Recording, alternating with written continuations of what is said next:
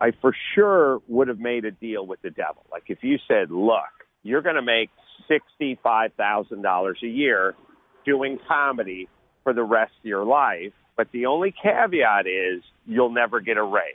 You'll just make $65,000 a year for the rest of your life, but you'll be doing it telling jokes or writing jokes, or maybe you'll just be writing for a greeting card company or something like that. But whatever, you're not going to do construction, and you'll do something creative for $65,000 a year for the rest of your life, and you'll never get a raise. At any point from high school to age 31, I would go, give me that goddamn paper. I'm signing it right now. I'll sign it as fast as I can sign it. So you're giving away your, it's not just I'm signing that paper. It's I'll take the $65,000, and when I'm dead, I'm going to hell. No. What the hell is that? What would you say you do here? It's Stone's Weekly Dose. Because I'm kind of an idiot. I'm a dumb guy. Brian, you don't have to keep trying so hard to impress me. I already really like you. Your midweek download destination. I told you about Brian. I told you. Come on, man. Brian was just making a joke. I'm so lucky to have met you, Brian. You're such an amazing guy. It's Stone's Weekly Dose. And note to self, don't die. Welcome in, everybody. This is the supposed for-profit venture known as the Stone On Air podcast, delivered in a perfect world every single week. Close to every single week. It's the not-so-weekly, the weekly, your midweek download destination. Today is the Weekly Dose for July 10th, 2019.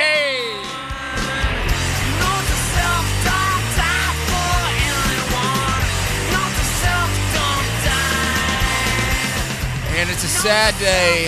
It's a sad, sad, sad day. Sad state of affairs. It's a very depressing time for me because I sit here and I hold in my hands the glossy, paged, and covered, and very, very well put together Chatter magazine produced by the Chattanooga Times Free Press, I believe, right?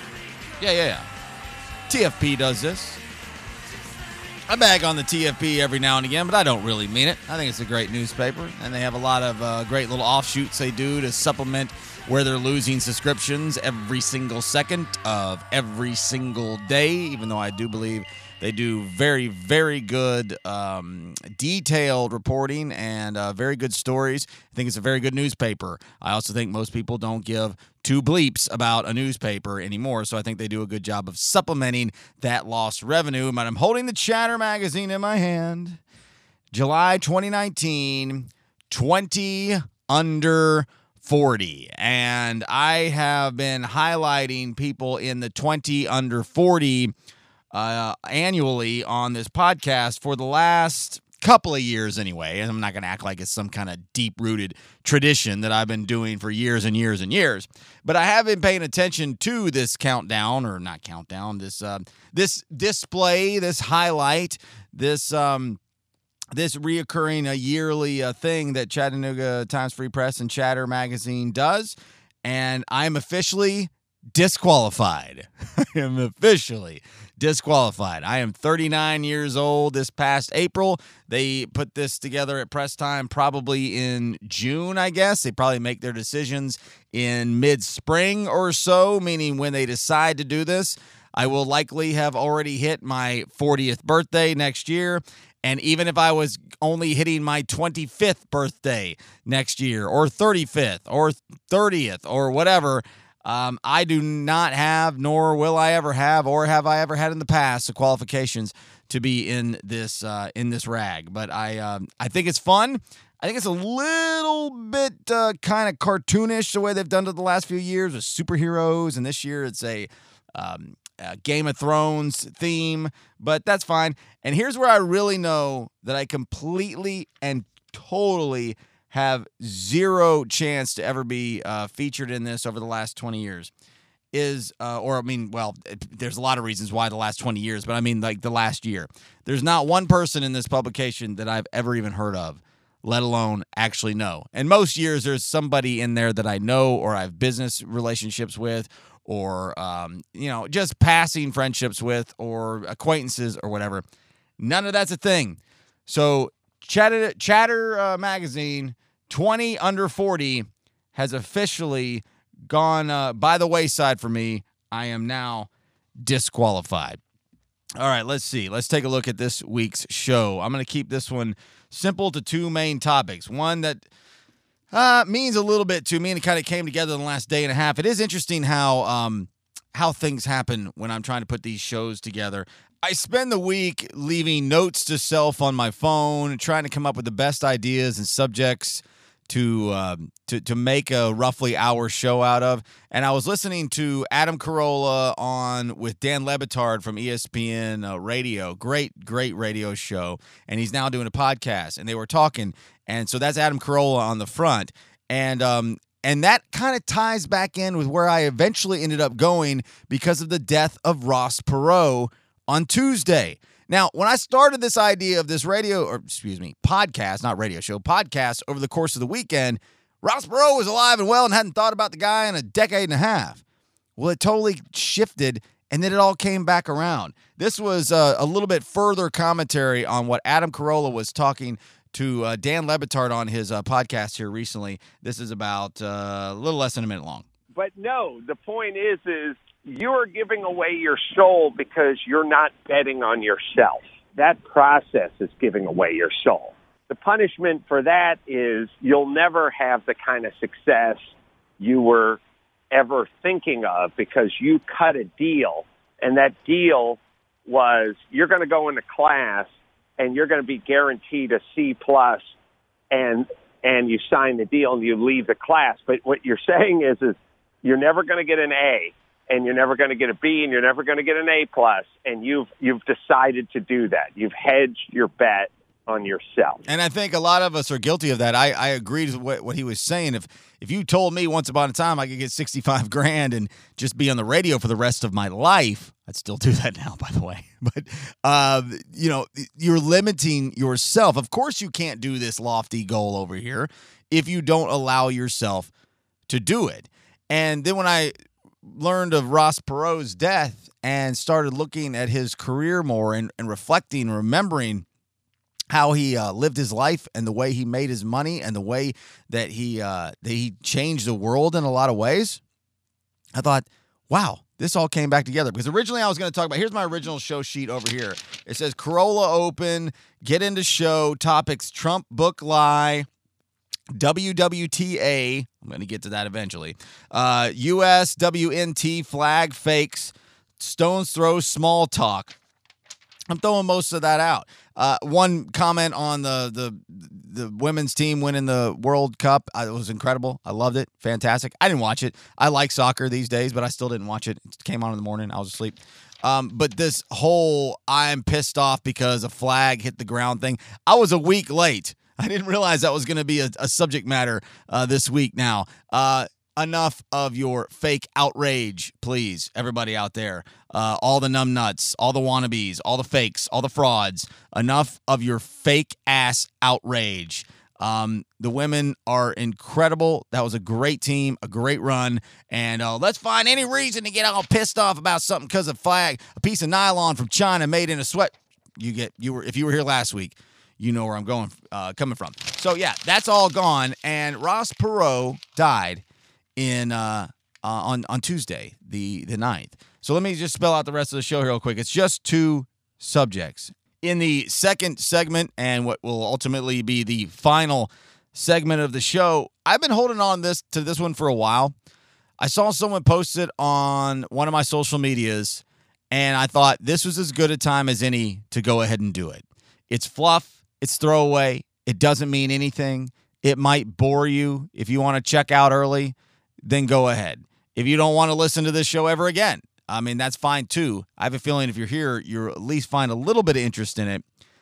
The question is, from one of the more extensive Google searches you're going to find, why do people hate Nickelback? Yes, the band Nickelback. I'm going to spend some time on that in the second and ultimately final segment of the show.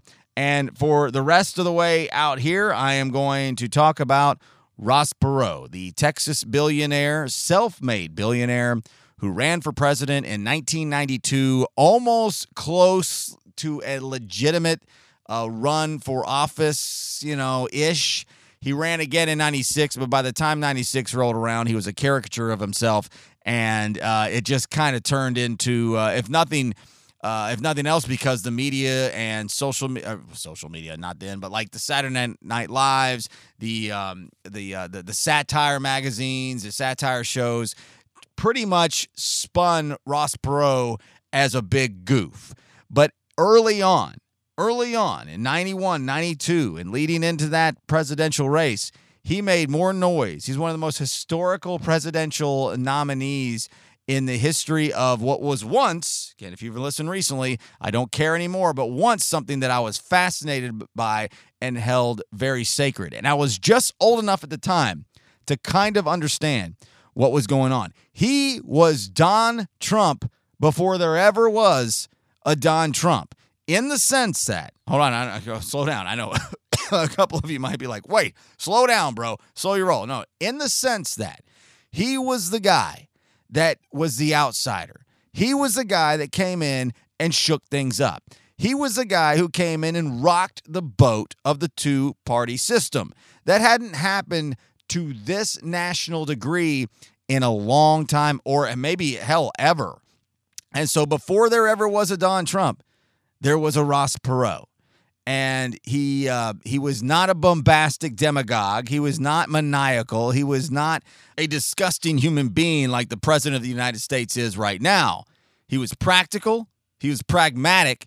And he spoke to specifics. And somehow the media still figured out a way to spin around what he was saying and try to confuse him and the message, when he's the only guy in my lifetime and in my recollection of history who actually came out and talked real numbers, talked real life. And it was a fun time.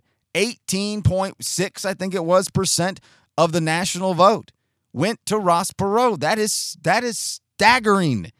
But that was also 17 years ago, and this country has trouble keeping track of 17 minutes ago. I did think it was just really cool how putting together the Adam Carolla conversation about don't limit yourself, keep working, keep going as hard as you can, make your own, best life, great life, do what you can, do not settle. Well, that's the same things that Ross Perot has been saying and doing and successfully showing it's possible his entire life. So I got some audio from him from the early 90s before he was a presidential candidate.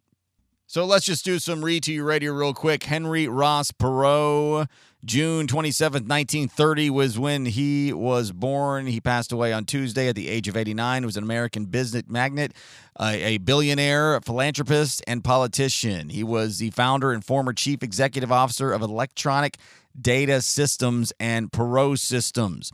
Born in Texarkana, Texas, Perot became a salesman for IBM after serving in the United States Navy. In 1962, he founded Electronic Data Systems, a data processing service company. In 1984, General Motors bought a controlling interest in the company for $2.4 billion. That was in 1984.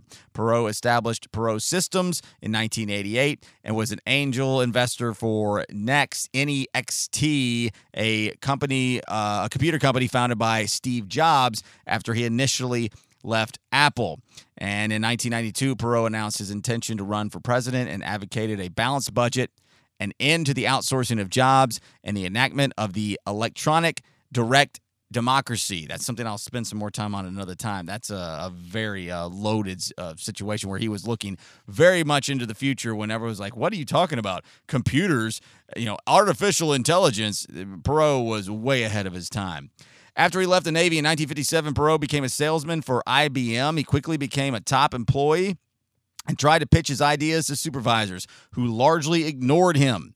He left IBM in 1962 to found EDS, Electronic Data Systems, in Dallas, Texas, and courted large corporations for his data processing services. Perot was refused 77 times before he was given his first contract. EDS received lucrative contracts from the U.S. government in the 1960s, computerizing Medicare records.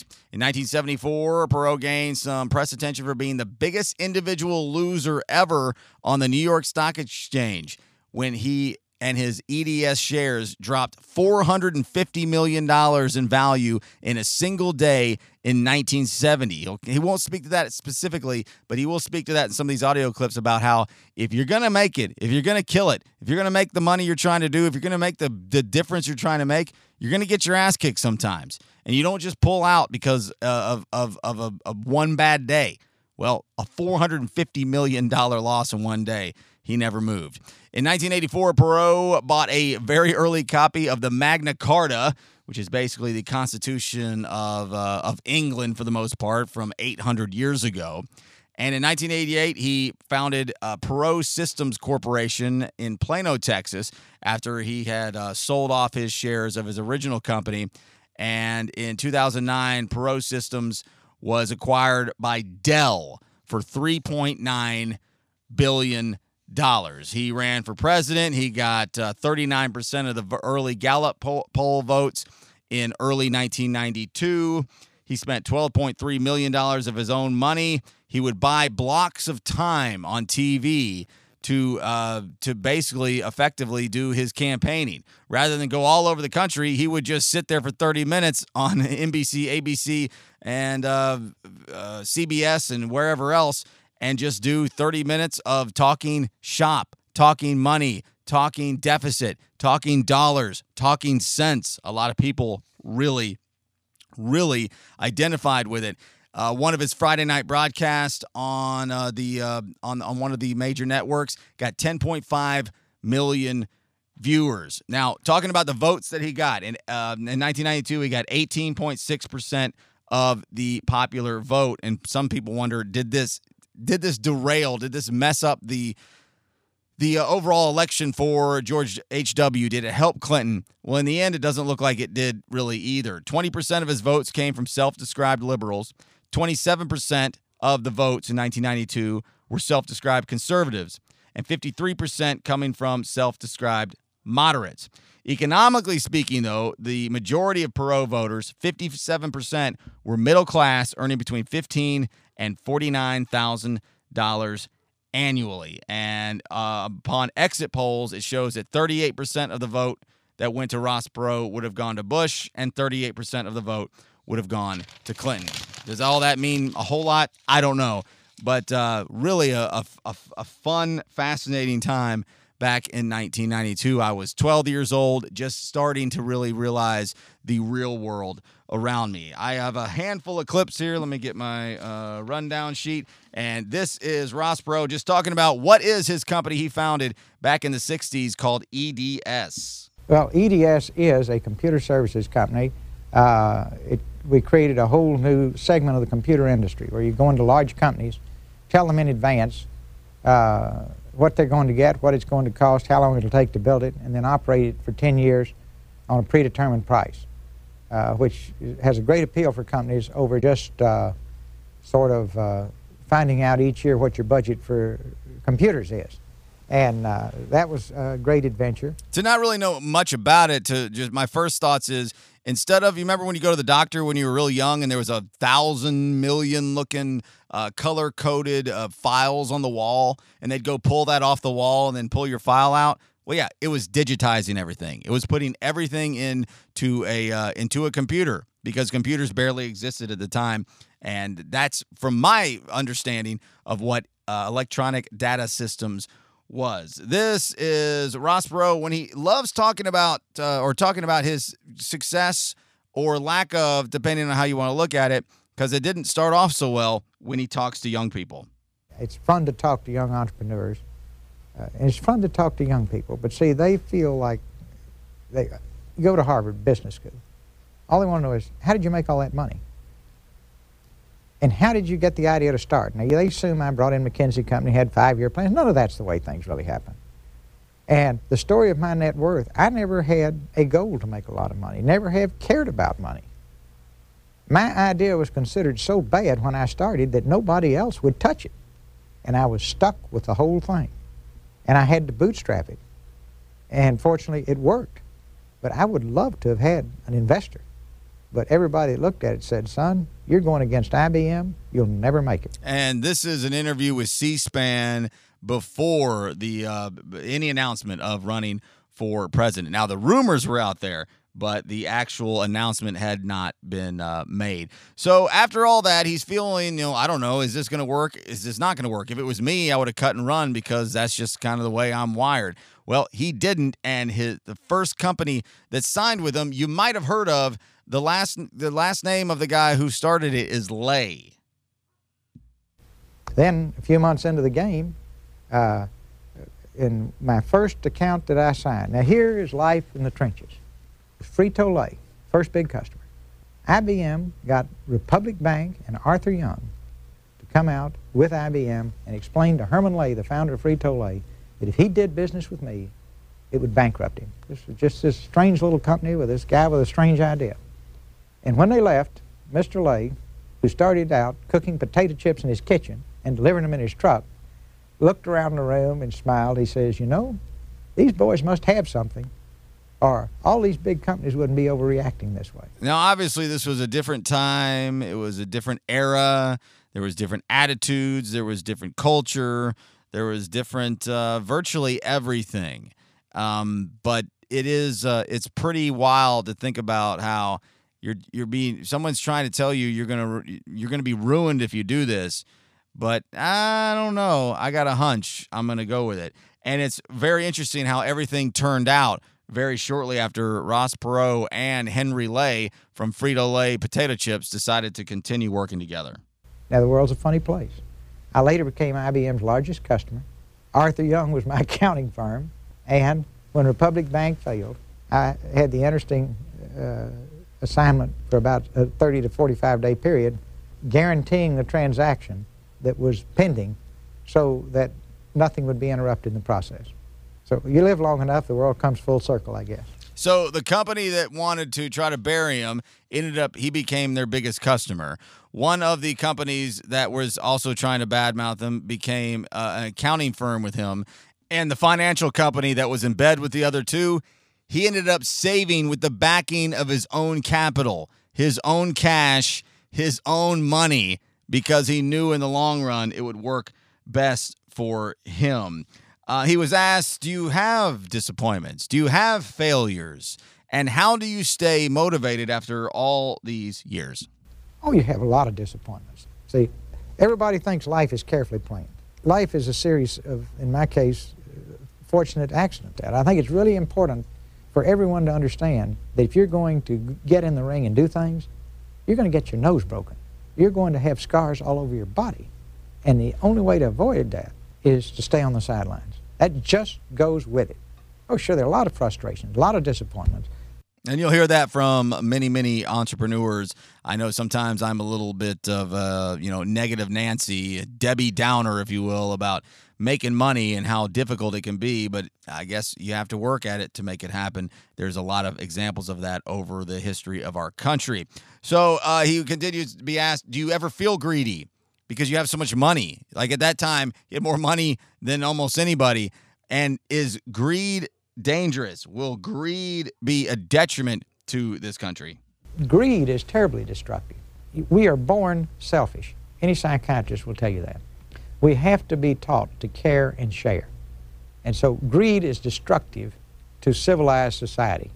See, you're born sort of as a one-person unit, hunter survivalist. And then when you are in a community surrounded by other people, you have to share and care to make society work. So greedy people are destructive. You just go through the junk bond era. That was a very destructive thing in our country. A lot of damage. And there absolutely is a difference between accumulating wealth. There's a difference between greed and piling up as much money for your security as you can. And there's also that very good point that everything we do after we're infants and born is learned behavior. You're not born a Christian. You're not born a millionaire. You're not born any kind of ideological stance. You are born with the just natural instincts to try to stay alive, if that's all you were given, and be selfish. That's what you that's the way we all come out of the womb as. But you learn sympathy and empathy and caring and sharing and the understanding of what makes a better union and a better communion and a better place to live. And some people get taught well, and some people get taught poorly, and some people don't give a shit what they're taught about. They just do whatever they're going to do anyway, which is, you know, a whole nother topic for another day. This is from probably mid-1992. He was officially a candidate for president of the United States. He was on with Face the Nation. This is about a minute and a half long. I believe that there is so much waste around here. And again, every time you get into, see, I'm the only guy that talks numbers. Mm-hmm. I love this. Nobody else will even talk about it. It's like I've said, it's like a crazy aunt in the basement. Everybody knows she's there, but nobody talks about her. I'm talking about it. Then I can talk, you know, with endless numbers about it. And then when I finished, typically the establishment press said, he didn't tell us enough. I just break up. Nobody else said anything, and I haven't said enough. Let me just talk in general terms today, since no matter how many numbers I give the press right now, it doesn't satisfy them. Number one, we cannot spend our children's money. Mm-hmm. We are looking on the edge of a revolution of young people who are starting to realize that we, our generation, have put them $4 trillion in debt, and they don't like it, and they shouldn't. Don't we love our children as much as our parents loved us? Sure we do. We cannot spend their money. Now then, that's the easy decision. The hard decision is, how do you fix it? You've got to have, instead of a deteriorating job base in the economy, which is what the last 12 years have given us, we've got to have, first, you've got to stop the decline, stabilize it, turn it into a growing job base, growing industrial base. The only way to do that is to make the finest products in the world. Now, that's something I know a lot about.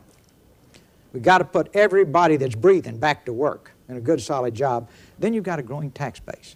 But in the meantime, you've got to have a real Graham Rudman that stops the deficit spending so you don't lose any more financial blood. Then with a growing tax base, you pay off $4 trillion, and we leave the American dream to our children. What an amazing idea, right? What an amazing thought. Don't spend all your money. Don't borrow more money than you can pay back. Huh.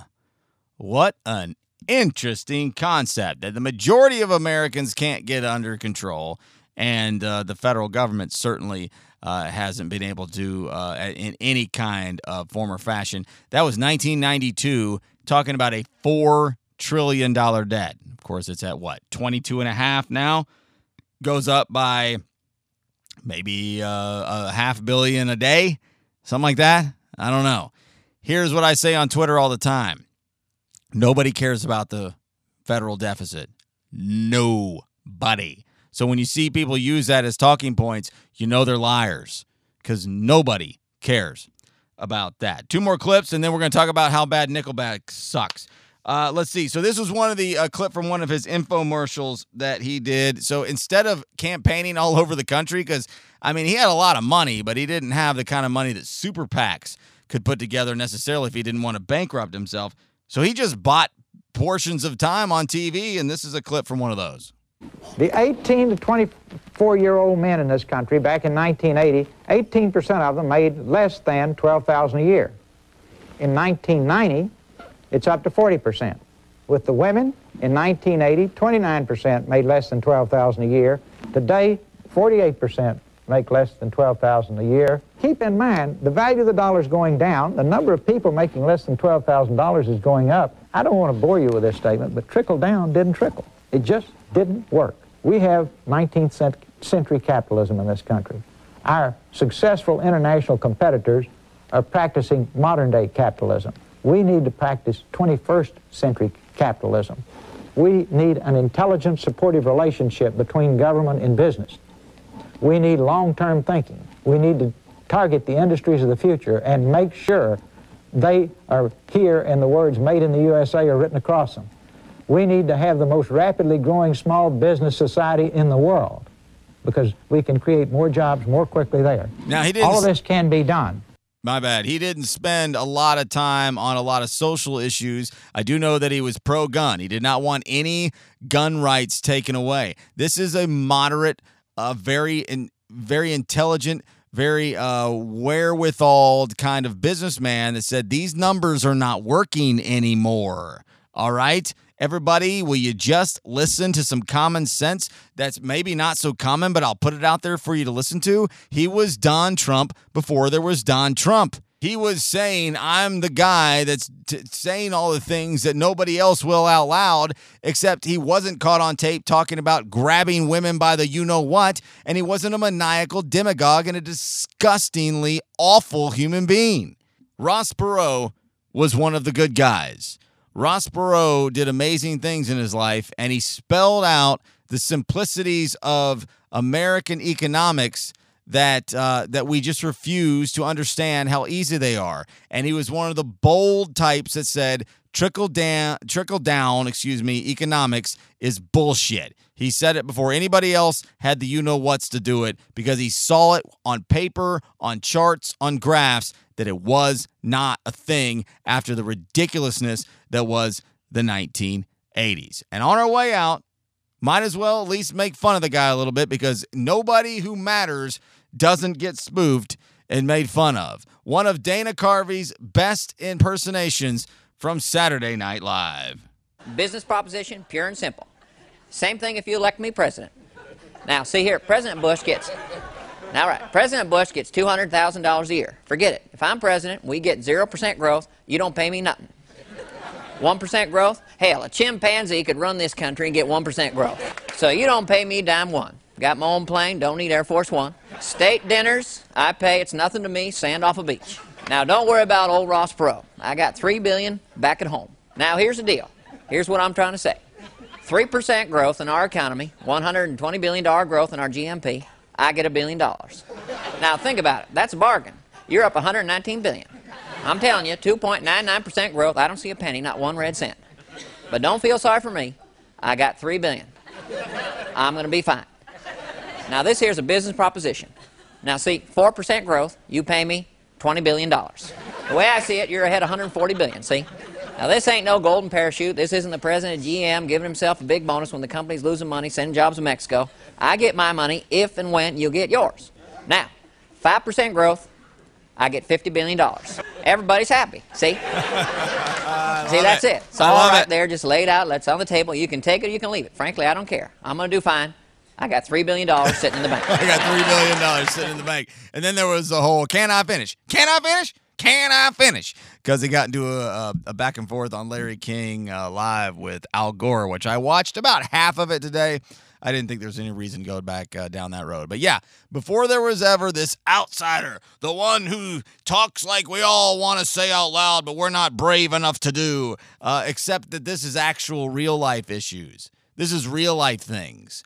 This isn't about some Mexican who might hop the border and come kill you, or, you know, some kind of overly dramatic demagogue kind of thing. This is real life stuff. This is stop spending all your money, guys and gals.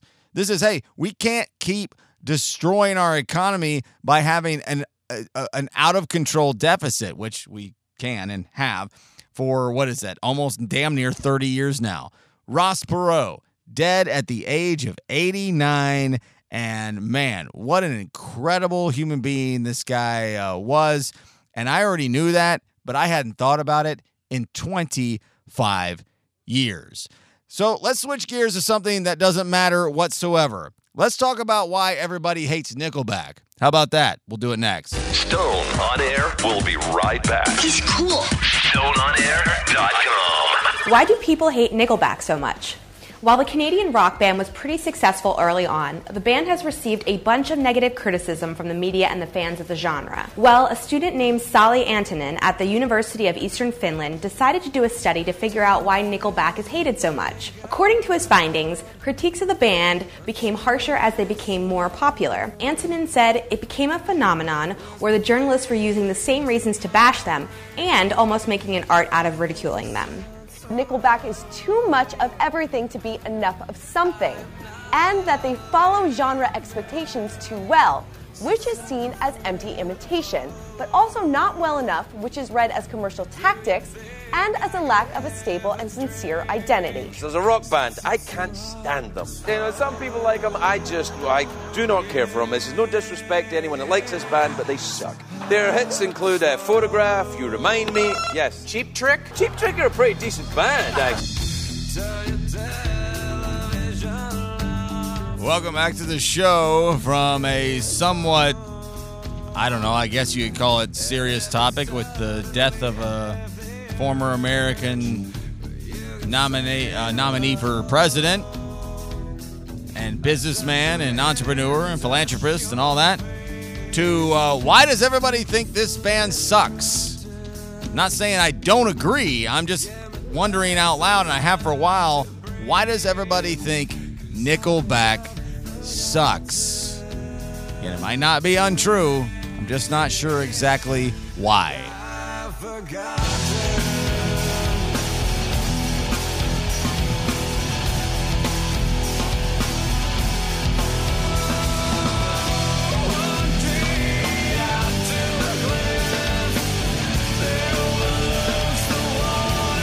This is their first big hit, Leader of Men. Came out, and I believe it was about 1999. If you go to Google right now and you put in, why do people hate Nickelback? You will get pages and pages and pages of responses or top searches from NPR, which I'll read a little bit here in a minute. Why do people hate Nickelback so much? blogjournal.com. Why does everyone hate Nickelback? BBC.uk. There's a study on why people really hate Nickelback. From Digital Music News. Why do people hate Nickelback? Research traces it back to one event. The Nickelback phenomenon, explaining the world's most hated band, from the Telegraph.co. From Mental Floss, a scientific explanation for why everyone hates Nickelback. From VH1.com News. Why do people hate Nickelback so much? From Golf Digest, of all places. Raptors Center doesn't get why Canada hates Nickelback. From usmagazine.com, research study explains why people hate Nickelback so much. And from YouTube, why do people hate Nickelback?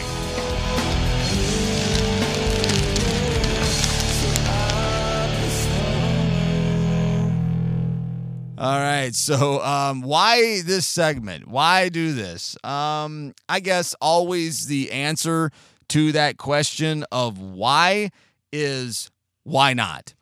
And there's a lot of really crappy bands in this world. There's a lot of simplistic, empty, soulless, dense, boring, just meaningless music from all genres.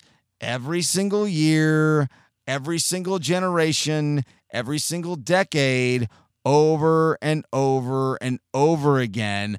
Why has this band Nickelback become such enemy number one amongst, a mob mentality on the internet? Before I get to that, I'm going to play one more clip I found from somebody online. I don't have the source in front of me right now. Talking about how Roadrunner Records, who were independent at the time, had a lot of kind of harder metal acts on their label at that specific time, but they weren't really killing it just yet because that music hadn't really gone anywhere. It was kind of post-grunge time, a very identity crisis amongst rock and rollers between 1998 and 2002, and then they were eventually bought out. But basically, the band Nickelback saved Roadrunner Records and then made them millions when they were bought out later. Before being acquired by Warner Brothers Records, Roadrunner excelled at working with the most influential hard rock bands in the business. Signing Nickelback in 1999 forged a path for Roadrunner to expand out of their niche. Instead, this action caused hardcore fans to direct their hatred at a band they viewed as watered down and out of place. Even though Nickelback experienced commercial successes, there was still a large vocal group of these fans that blamed Nickelback for sullying one of the genre's greatest labels. But it wasn't just consumers of metal that had a bad taste in their mouth when it came to Nickelback. Now keep in mind, around this time, rock fans all over the world were still reeling from the death of Kurt Cobain. Any band that seemed at all opportunistic to fill the void left by the iconic rocker immediately caught the ire of grunge and hard rock fanatics. Despite all of this vitriol, Nickelback continued to sell millions of records. Their third album, Silver Side Up, was a mainstream hit, and their fourth album, The Long Road, ended up becoming certified 3 times platinum. It began to seem like the grimmest faces of post-grunge rock fans were becoming a thing of the past. That was until a new show on Comedy Central called Tough Crowd with Colin Quinn came on the air. The promos for this show included a quote from a comic who said, "No one talks about the studies that show bad music makes people violent, but listening to Nickelback makes me want to kill Nickelback." So apparently that went, I don't want to say viral because that wasn't a thing back then, but that became a thing, and the hate for Nickelback started at that point. Now, by 1999, I had been so far removed from the grunge movement, I was starting to shift. I mean, I was 18, 19, 20 years old, so you're very impressionable at that point, and my grunge gods, my grunge rockers were gone. I mean, it just wasn't a thing anymore. Pearl Jam was kind of still around. Alice in Chains was literally dying off. Widespread Panic would come eventually years later into my library of music. Soundgarden was kind of dormant. Smashing Pumpkins were dormant. The grunge era was over. The grunge scene was over, and rap rock and rap metal was becoming a thing. And this kind of offshoot of alternative rock and roll music was becoming a thing. And the and Nickelback had some damn good music. As a matter of fact, I was listening to this stuff in the late 90s. And I actually really liked a lot of it. And if this will play here in a minute, there it is. I'm going to play a few of these things. This is the opener from their album The State in 1999. The song is called Breathe. And yeah, it's a new wave, a new thing. But I'm 20 years old at the time, or 19 and a half. And I enjoyed it. Why does everybody hate Nickelback? I'll continue to look into some of that as this segment goes along. This is a Stone On Air podcast. So worthless. If I could take it all back and pick again, I would, and I'll find it. But I know it. I need this. Somebody help me. I'll feel it. You better mean it. I need this. Somebody help me breathe. I was just out of high school. Somebody, and listening to this all the time and genuinely enjoying it because it was the new evolution, the new revolution of rock and roll music, because at the end of the day, I'm a rock and roll kind of guy. This song is called Cowboy Hat from Nickelback. Back in the year 2000, on into 2001, I listened to this every single day.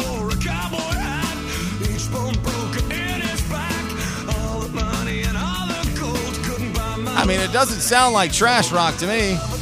It's all for me. Asking they will disagree. Sorry, I don't remember the words exactly. It's been a long time. Here's the chorus.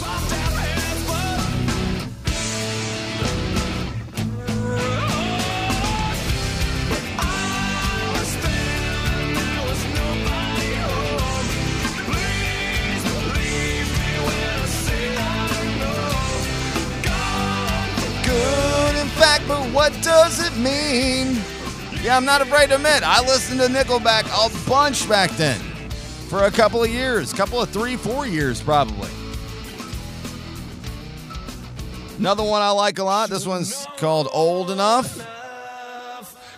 Old Enough. I'm gonna read this piece from NPR called "Why Do People Hate Nickelback So Much?"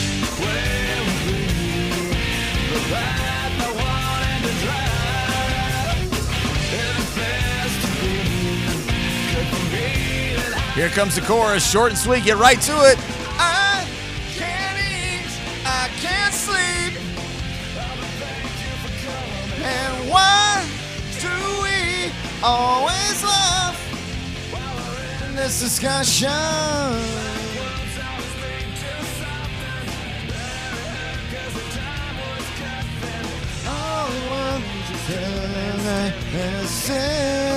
And just can't get away. Now, now.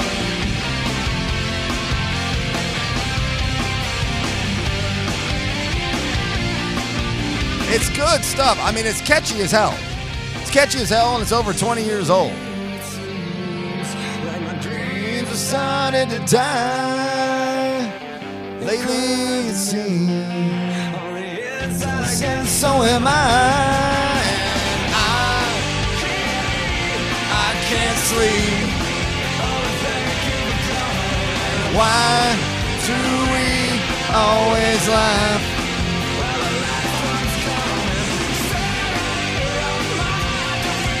All right, so that's old stuff. That's 20-year-old music. I understand this band has gotten really ridiculous over the last however many years it is because they knew what they were doing. This is Why Do People Hate Nickelback So Much? His name is Stephen Thompson from All Songs Considered from National Public Radio.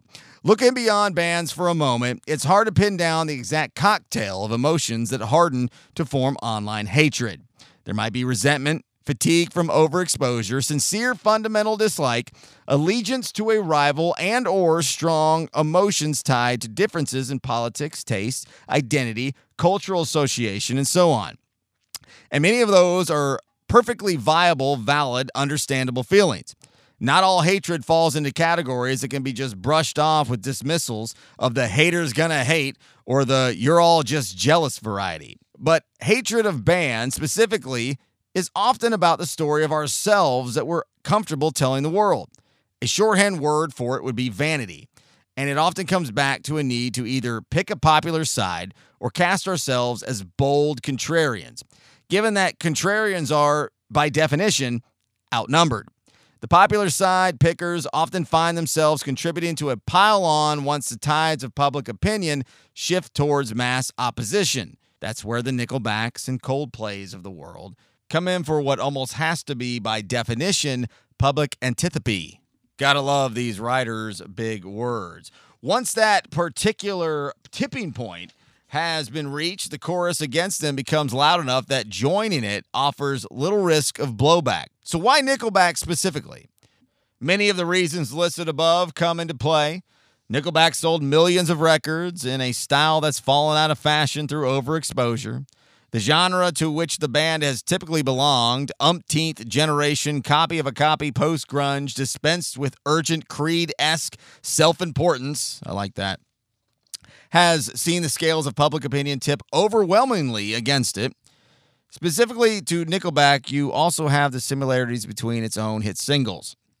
Not to mention, let's face it, that name, which rolls off the sneerer's tongue with a special kind of venomous ease. And they had a link in that piece right there to a YouTube mashup, I guess is what you can call it, of somebody putting two songs on top of each other and like, hey, these songs sound exactly the same. Well, one of them was slowed down.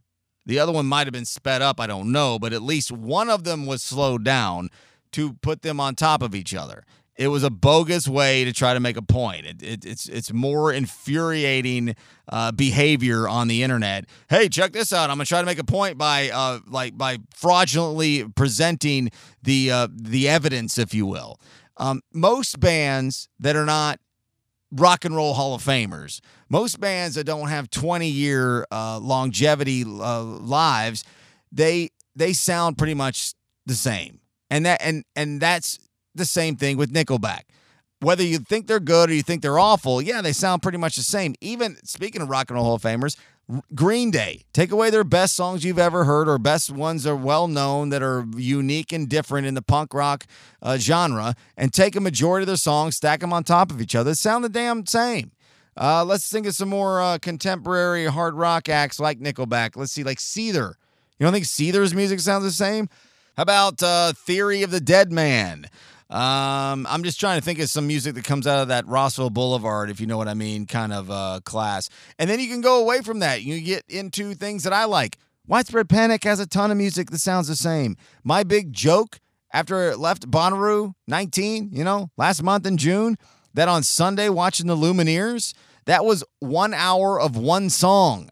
Now, my, you know, kind of joke was, the good news is that one song is really good. Like, I really like that one song, but it was 1 hour of the same damn song over and over again, and that's okay. There's no reason to get overly pissed off about that.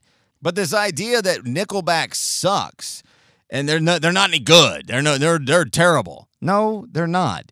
You don't sell 50 million records if you're not any good.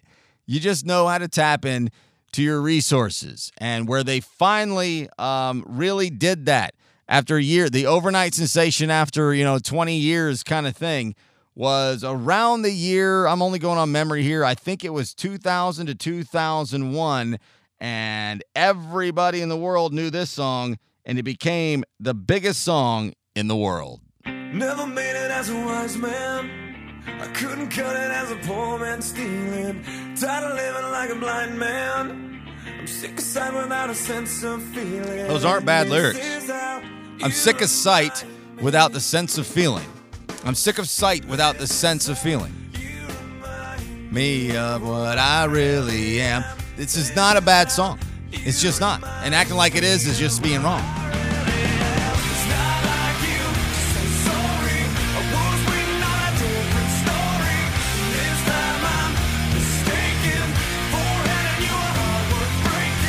I've been wrong, bending down. And this is about when I started to check out from the band. I'm not asking you or hoping that everybody comes around and starts being a big Nickelback fan.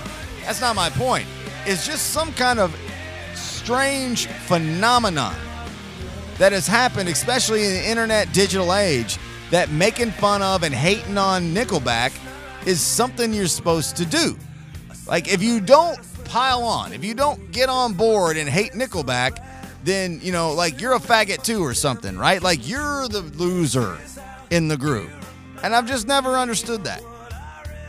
Is a lot of it, throwaway pop, trash, rock? Of course it is. Is some of it pretty good? A lot of it is.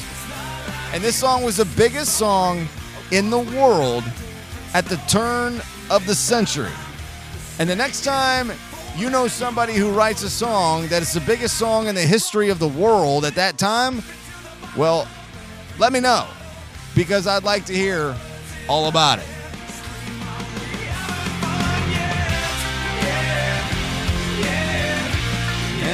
having fun, yeah. I messed that one up, too.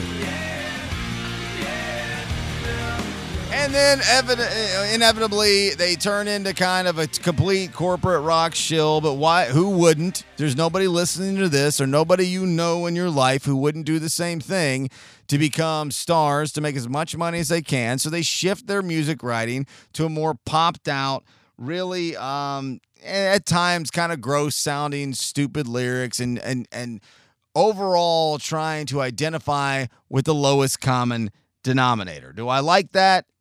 No, I don't. Do I care all that much about it? Absolutely no, I do not.